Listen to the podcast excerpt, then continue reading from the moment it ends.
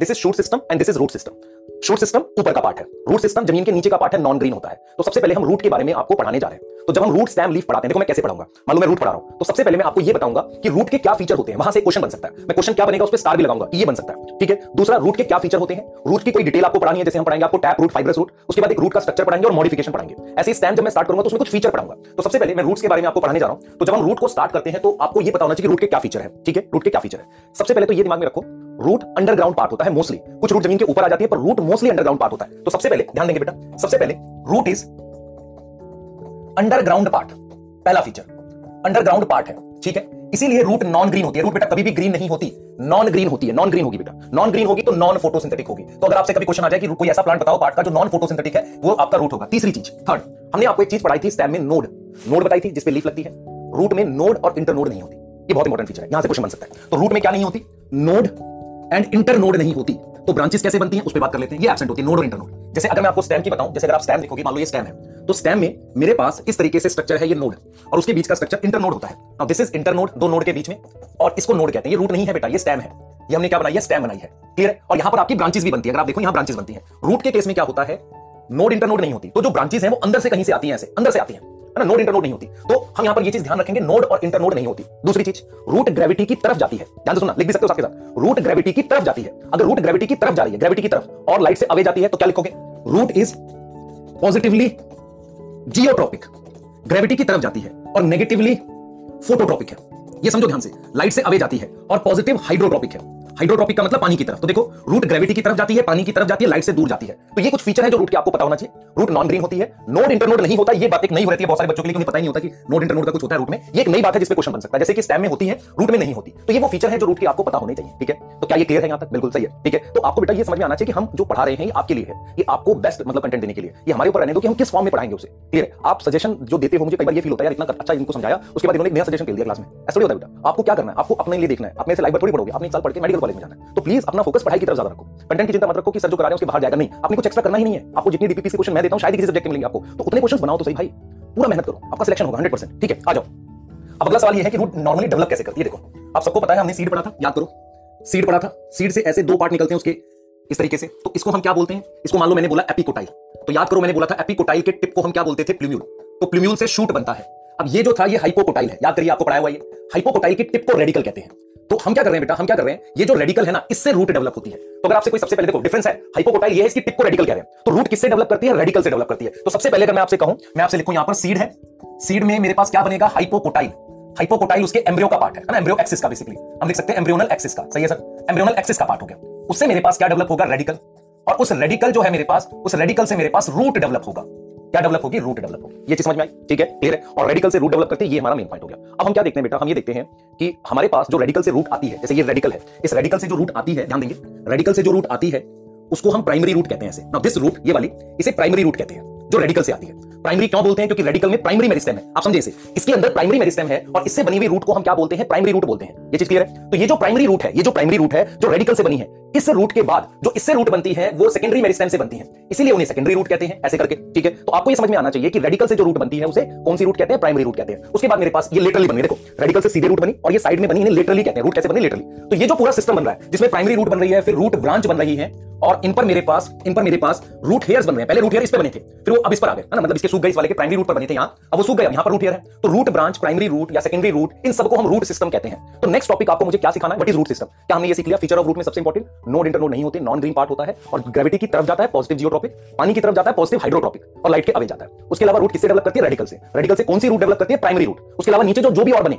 उन सबको मिला के प्राइमरी के बाद जो भी ब्रांचेस रूट हेयर बने, उसे रूट सिस्टम कहते हैं। तो अगर मैं आपसे कहूँ what is root system what is root system तो मैं ये लिखूँगा, ध्यान से सुनो। मैं लिखूँगा प्राइमरी रूट ध्यान से सुनना। प्राइमरी रूट उसके बाद ब्रांचेस रूट हेयर ये सब मिला के जो अंडरग्राउंड पार्ट है, जो पानी एब्जॉर्ब कर रहा है अंडरग्राउंड पार्ट इसको हम क्या नाम देते हैं? रूट सिस्टम का नाम देते हैं। तो हमारे पास दो तरीके का रूट सिस्टम होता है। दो तरीके का रूट सिस्टम होता है। एक होता है टैप रूट सिस्टम और एक होता है एडवेंटिशियस या फाइबर्स ठीक है? तो रूट सिस्टम का मतलब हुआ ज़मीन के नीचे का पार्ट जिसमें ये प्राइमरी रूट है, देख लो इसे। दिस इज़ प्राइमरी रूट आप ध्यान से देखना बेटा। Now this root is known as primary क्योंकि ये किससे बनी है? रेडिकल से। उसके बाद इसको मैंने सेकेंडरी बोल दिया। अब ये साइड में निकली है तो इसे लेटरल बोलते लेटरल मतलब ऐसे साइड से। अब इससे मेरे पास ये वाली को मैंने टर्शरी बोल दिया? आप समझ रहे हो? टर्शरी तो एक तरीके से सेकेंडरी टर्शरी या उसके बाद की रूट्स को हम रूट ब्रांचेस बोलते हैं। तो ये जो रेडिकल से बनी है this is primary this is secondary and this is tertiary ऐसा रूट सिस्टम जिसमें आपको प्राइमरी रूट रेडिकल से आए और लास्ट तक पता चले मतलब प्रॉपर्ली पता चले। उसे टैप रूट सिस्टम कहते हैं और ये किसमें डेवलप करता है? डाइकॉट में। क्लियर है? तो what is tap root system जान दो। What is tap root system इसमें क्या होता है बेटा? प्राइमरी रूट किससे डेवलप करी है? डेवलप फ्रॉम रेडिकल उसकी और क्या है?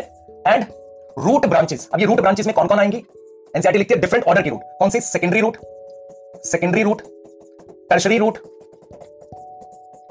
ठीक है? एंड एंड रूट हेयर ये ये जो रूट ब्रांचेस है, ये डेवलप करेंगी लेटरली कैसे डेवलप करेंगी? लेटरली डेवलप करेंगी। तो एनसीआरटी ने लिखा भाई, पहले प्राइमरी बनेगी रेडिकल से जो लास्ट तक पता चलती है, रहती है परसिस्टेंट रहती है, उसे टैप रूट सिस्टम कहते हैं। तो टैप रूट सिस्टम में हमारे पास सबसे पहले ये प्राइमरी रूट होती है जो नीचे ग्रो करती है, सीधी ऐसे। फिर मेरे पास ये सेकेंडरी रूट होती है या रूट ब्रांच कह सकते हैं। तो this is primary root this is secondary root और ये इससे बनी है टर्शरी रूट ठीक है दिस इज़ टर्शरी रूट या रूट ब्रांचेस कह दो। रूट हेयर पहले इस पर बनते हैं सबसे पहले प्राइमरी पर। तो जब प्राइमरी मोटी हो जाती है तो रूट हेयर पे सेकेंडरी पर होते हैं, ये पानी अब्सॉर्ब कर रहा है। फिर वो टर्शरी पर भी होते हैं इस तरीके से। तो टैप रूट सिस्टम का एग्जांपल एग्जांपल क्या होता है बच्चे? टैप रूट में एक बात और लिखो कि टैप रूट में क्या होता है? हमारे पास primary root primary root distinct होती है, पता चलती है लास्ट तक। हमेशा पता चलेगी ये प्लांट की प्राइमरी रूट है। दूसरा, इसका एग्जांपल है डाइकॉट की रूट एग्जांपल क्या है? डाइकॉट की रूट और आपकी एनसीआरटी ने मस्टर्ड लिख और आपने पढ़ा है मस्टर्ड ब्रासी केसीआई में आता है तो ये इसका एग्जांपल है। तो क्या टैप रूट क्लियर है? Now this is primary root secondary tertiary primary सीधे ग्रो करती है टर्शरी सेकेंडरी एक एंगल पर होती है, और जो टर्शरी होती है, वो पानी की तरफ़ ग्रो करती है। जैसे ये टर्शरी उस तरफ़ ग्रो करेगी जिधर पानी है। सेकेंडरी वाली एक एंगल पे ग्रो करेगी ऐसे, एक एंगल पे बनेगी ऐसे। और प्राइमरी हमेशा सीधी ग्रो करेगी। क्लियर है ये चीज़? इतना क्लियर हो गया? टैप रूट सिस्टम किसमें होता है? डाइकोट प्लांट में। डाइकोट की फैमिली तो हमने पढ़ी थी, कौन सी पढ़ी थी? ब्रासी केसी फेबेसी सोलेनिसी तो मस्टर्ड एग्जांपल दिया हुआ है अपनी एनसीआरटी में कोई दिक्कत नहीं समझ में आ रही है। ठीक है? आगे चले। आ जाओ। नाउ इसके अलावा हमारे पास एक रूट सिस्टम और होता है, उसे एडवेंटिशियस कहते हैं। मेरी बात बहुत ध्यान से सुनना। एडवेंटिशियस को समझना ज़रूरी है, तभी आपको फाइब्रस समझ में आएगा। देखो एडवेंटिशियस का मतलब होता है root develop other than radical other than अगर रूट रेडिकल के अलावा कहीं और से आए तो उसे एडवेंटिशियस रूट कहते हैं, और अगर ग्रुप में आए तो रूट सिस्टम कहते हैं एडवेंटिशियस रूट सिस्टम तो अगर अदर देन रेडिकल रेडिकल के अलावा कहीं और से आए, कैसे आ सकता है? देखते हैं। आपके पास एक हॉरिजॉन्टल स्टेम है, ध्यान दो बेटा। दिस इज़ हॉरिजॉन्टल स्टेम ठीक है? क्लियर है? ये आपके पास एक लीफ है, जो ब्रायोफाइलम की हो सकती है। ठीक है, ये हो गया, ठीक है? तो आप देखो जरा, ये हमारे पास यहाँ से रूट आ गई। नोड से। नोड पे से रूट आ गई। This is node this is node ये क्या है? नोड है। किसकी नोड है बेटा? ये किसकी नोड है? स्टैम की। तो दिस इज़ स्टैम ये स्टैम की नोड है। इस पे ये रूट आ रखी है। तो रूट किससे आ रखी है? रेडिकल से नहीं आई। नोड से आ गई। ये लीफ पर इस तरीके से बड बनती है। याद करो ब्रायोफाइलम आपने सुना हुआ है, ऐसे बड बनती है। और यहाँ रूट भी आ जाती है ऐसे। तो ये लीफ पर आ गई। या आपने बरगद का पेड़ देखा है? ऐसा। उसकी ब्रांच से रूट आती है, ब्रांच है, ब्रांच से ऐसे रूट आती है। ना? तो ब्रांच से रूट आ गई। तो यहाँ लीफ के मार्जिन से आ गई, आप देखो। लीफ के मार्जिन पर बड बनी है, वहाँ से रूट आ गई और ये ब्रांच से आ गई। तो अगर कहीं और से बन जाए, कहीं और का मतलब रेडिकल से ना बने, उसे बोलते हैं adventitious root system adventitious root system का एक एग्जांपल है फाइब्रस रूट सिस्टम कई बार क्या होता है कि हम इसे अलग पढ़ाते हैं, पर फाइब्रस एक्जेक्टली अगर मैं आपको सही फॉर्म में बताऊँ फाइब्रस एडवेंटिशियस का पार्ट ही होता है। क्योंकि फाइब्रस में क्या होता है, सुनो ध्यान से कैसे होता है। जैसे मान लो ये घास की स्टेम है, ये बेंबू या घास की स्टेम है। यहाँ पर मेरे पास ये वो रूट थी जो प्राइमरी रूट बनी थी। ठीक है, ये प्राइमरी रूट बनी थी यहाँ पर। ध्यान से सुनो बेटा। मान लो ये मेरे पास ग्रास की स्टेम है। ये किसकी स्टेम है? ग्रास आपको पता है ग्रास क्या है? मोनोकोट है। क्लियर मोनोकोट है। सही है? ये मेरे पास प्राइमरी रूट बनी थी। कुछ टाइम के बाद मुझे पता नहीं चलता कि प्राइमरी रूट कहाँ गई, वो है नहीं है, मुझे नहीं पता चलता। कुछ टाइम के बाद मुझे प्राइमरी रूट के बारे में पता नहीं चलता। इसका क्या मतलब है, पता नहीं चलता। इसका मतलब यह है बेटा कि जो ग्रास की स्टेम है, उससे मेरे पास प्राइमरी रूट बनी थी। अब क्या हो गया? बहुत सारी रूट और आ गई बेस ऑफ़ स्टेम से। मुझे नहीं पता वो प्राइमरी कहाँ गई, है नहीं है, मुझे पता ही नहीं, ठीक है? तो बेस ऑफ़ स्टेम से और रूट आ गई, इसे फाइब्रस कह रहे हैं। This is known as fibrous root system fibrous root system का क्या मतलब है? जरा ध्यान से सुनेंगे। मेरे पास जो प्राइमरी रूट थी, वो इनडिस्टिंक्ट हो गई। इनडिस्टिंक्ट का मतलब हो गया, अब ये पता नहीं चल रही कि कहाँ है। क्लियर पता ही नहीं चल रही कहाँ है। अब मेरे पास क्या हो गया? ये जो रूट आई है रूट आई है बेस ऑफ़ स्टेम से। कहाँ से आई है? फ्रॉम बेस ऑफ़ स्टेम तो अगर मैंने आपको यहाँ पर क्या लिखा है, आप खुद से देखो। What is adventitious other than radical तो यहाँ पर कहाँ से आई है? बेस ऑफ़ स्टेम किसी स्टेम के नीचे से आई है। क्लियर है? मैं रिपीट कर रहा हूँ। What is tap root system primary root radical से आती है, फिर उससे ब्रांचेस बनती है। That is tap root system उससे बनती है। प्राइमरी रूट से बनती है। लेकिन प्राइमरी रूट से नहीं बनी हो, नहीं बनी हो, कहीं और से रूट आ रही हो, जैसे कि नोड से आ जाए लीफ से आ जाए ब्रांच से आ जाए, और इस वाली को हम कहते हैं फाइब्रस इस वाले को हम क्या कहते हैं बेटा? फाइब्रस कहते हैं। तो फाइब्रस में कहाँ से आएगी? फाइब्रस रूट सिस्टम में कहाँ से आएगी? ये क्वेश्चन आया था नीट में। ये सेम क्वेश्चन आया था बेटा, आप ध्यान से सुनना। ये सेम क्वेश्चन शायद 2020 का है या 21 का है? फाइब्रस में कहाँ से आएगी? बेस ऑफ़ स्टेम से।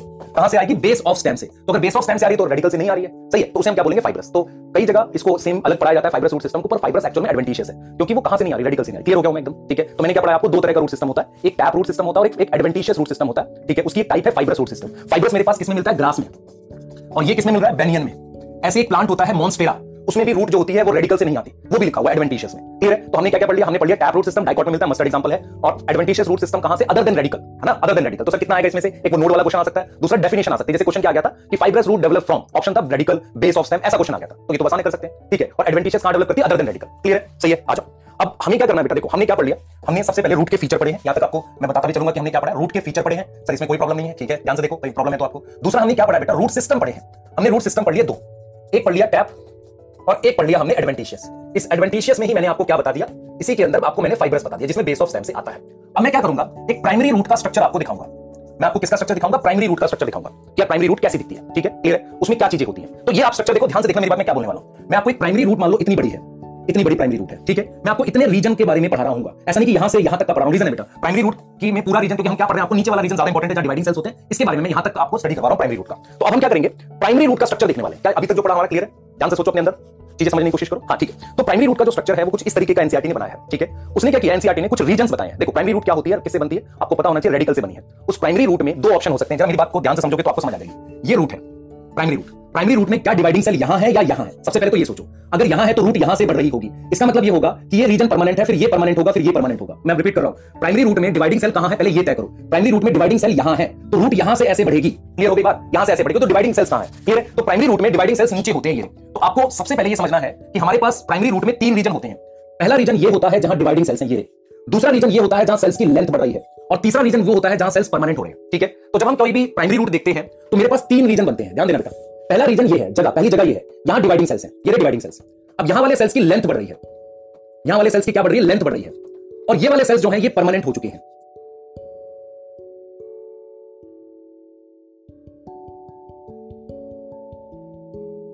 अब परमानेंट सेल्स में से काफ़ी सारे सेल्स ने अपने बाहर रूट हेयर बना लिया रूट हेयर बना लिया ऐसे। आपको समझ में आ रहा है? तो मैं जब किसी रूट को देखता हूँ, और देखो, मैं फिर रिपीट कर रहा ये इतनी बड़ी रूट है, मैं सिर्फ़ इतना रीजन स्टडी कर रहा हूँ, क्योंकि जहाँ डिवाइडिंग सेल्स है, वहीं ग्रोथ हो रही है। तो मैं जब किसी रूट को देखता हूँ तो मेरे पास तीन रीजन बनते हैं। ये रीजन डिवाइडिंग सेल का है। इसे कहते हैं मेरिस्टमेटिक रीजन। मेरिस्टमेटिक रीजन का मतलब यहाँ सेल्स डिवाइडिंग है।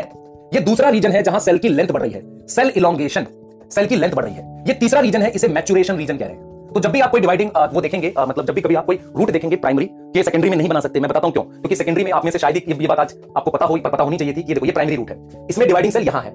सेकेंडरी में डिवाइडिंग सेल यहाँ नहीं होते उसमें डिवाइडिंग सेल अंदर होते हैं। इसी को समझाएँगे मैं फिर अगली स्लाइड बताऊँगा इसको आपको। ध्यान से सुनना देखो मैंने क्या बोला सिर्फ़ समझ लो ये एनॉटमी में भी बात करेंगे। देखो मैंने क्या बोला। मान लो प्राइमरी रूट है। उसमें डिवाइडिंग सेल यहाँ है, ठीक है? सेकेंडरी रूट में डिवाइडिंग सेल यहाँ नहीं होते, उसके डिवाइडिंग सेल यहाँ होते हैं तो इसलिए वो अंदर से बढ़ती है, ये यहाँ से बढ़ती है। अच्छा इसके डिवाइडिंग सेल ऐसे बाहर हैं, इसीलिए इसको प्रोटेक्शन की ज़रूरत होती है डिवाइडिंग सेल को, और प्रोटेक्शन देने के लिए एक स्पेशल स्ट्रक्चर होता है ऐसी शेप का, उसे रूट कैप कहते हैं। तो इसका मतलब रूट कैप प्राइमरी रूट में होगी सेकेंडरी में नहीं होगी, क्योंकि सेकेंडरी के डिवाइडिंग सेल अंदर है, ठीक है? तो व्हाट इज़ रूट कैप ये जरा समझना है मुझे। तो रूट कैप के बारे में पढ़ना मुझे सबसे पहले तो ठीक है? फिर मेरिस्मेटिक रीजन के बारे में, फिर इलोंगेशन के बारे में, फिर मैचुरेशन रीजन के बारे में। तो सबसे पहले हम रूट कैप की बात करते हैं, देखो, क्या चीज़ है रूट कैप ध्यान से समझना बेटा।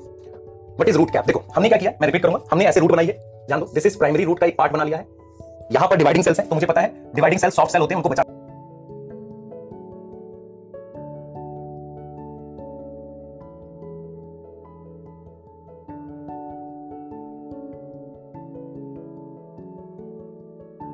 बचाना पड़ेगा। यहाँ डिवाइडिंग सेल्स है। तो जो मेरिस्मेटिक सेल्स है, हमारे पास, ध्यान देंगे। These are dividing cell meristematic cell है। इनको बचाने के लिए, इनको प्रोटेक्ट करने के लिए एक स्ट्रक्चर होता है पैरेंकाइमा सेल्स का बना हुआ इसे रूट कैप कहते हैं। ठीक है? तो सबसे पहले रूट कैप ऐसी होती है। तो सबसे पहले क्वेश्चन आ सकता है रूट कैप की शेप का। एनसीआरटी लिखती है ये शेप थिम्बल शेप है। कैसी है भाई? थिम्बल थिम्बल क्या होता है? ऐसा होता है कुछ। ऐसा।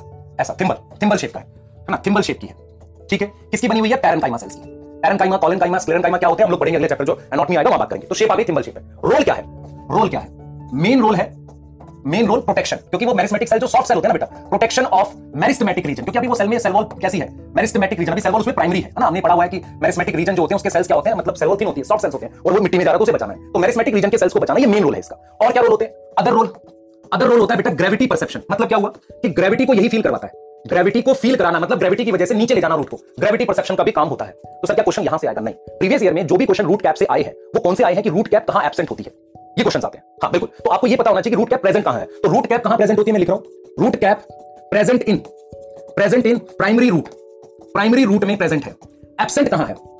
Absent in first root of aquatic plant क्योंकि पानी में प्रोटेक्शन की ज़रूरत नहीं ना सॉफ्ट है। एक्वेटिक प्लांट और उसमें आपने नाम याद कर लेने हैं इकॉर्निया, पिस्टिया, इनकी। तो इनमें नहीं होता। इनमें क्या होता है बेटा? एक अलग स्ट्रक्चर होता है रूट पॉकेट बैलेंसिंग के लिए। रूट पॉकेट कैसा दिखता है? ये इंपॉर्टेंट नहीं है। सिर्फ़ ये इंपॉर्टेंट है कि किसके लिए होती है? बैलेंसिंग के लिए। रूट कैप की जगह क्या होती है? रूट पॉकेट तो सही है? सर रूट कैप नहीं होती है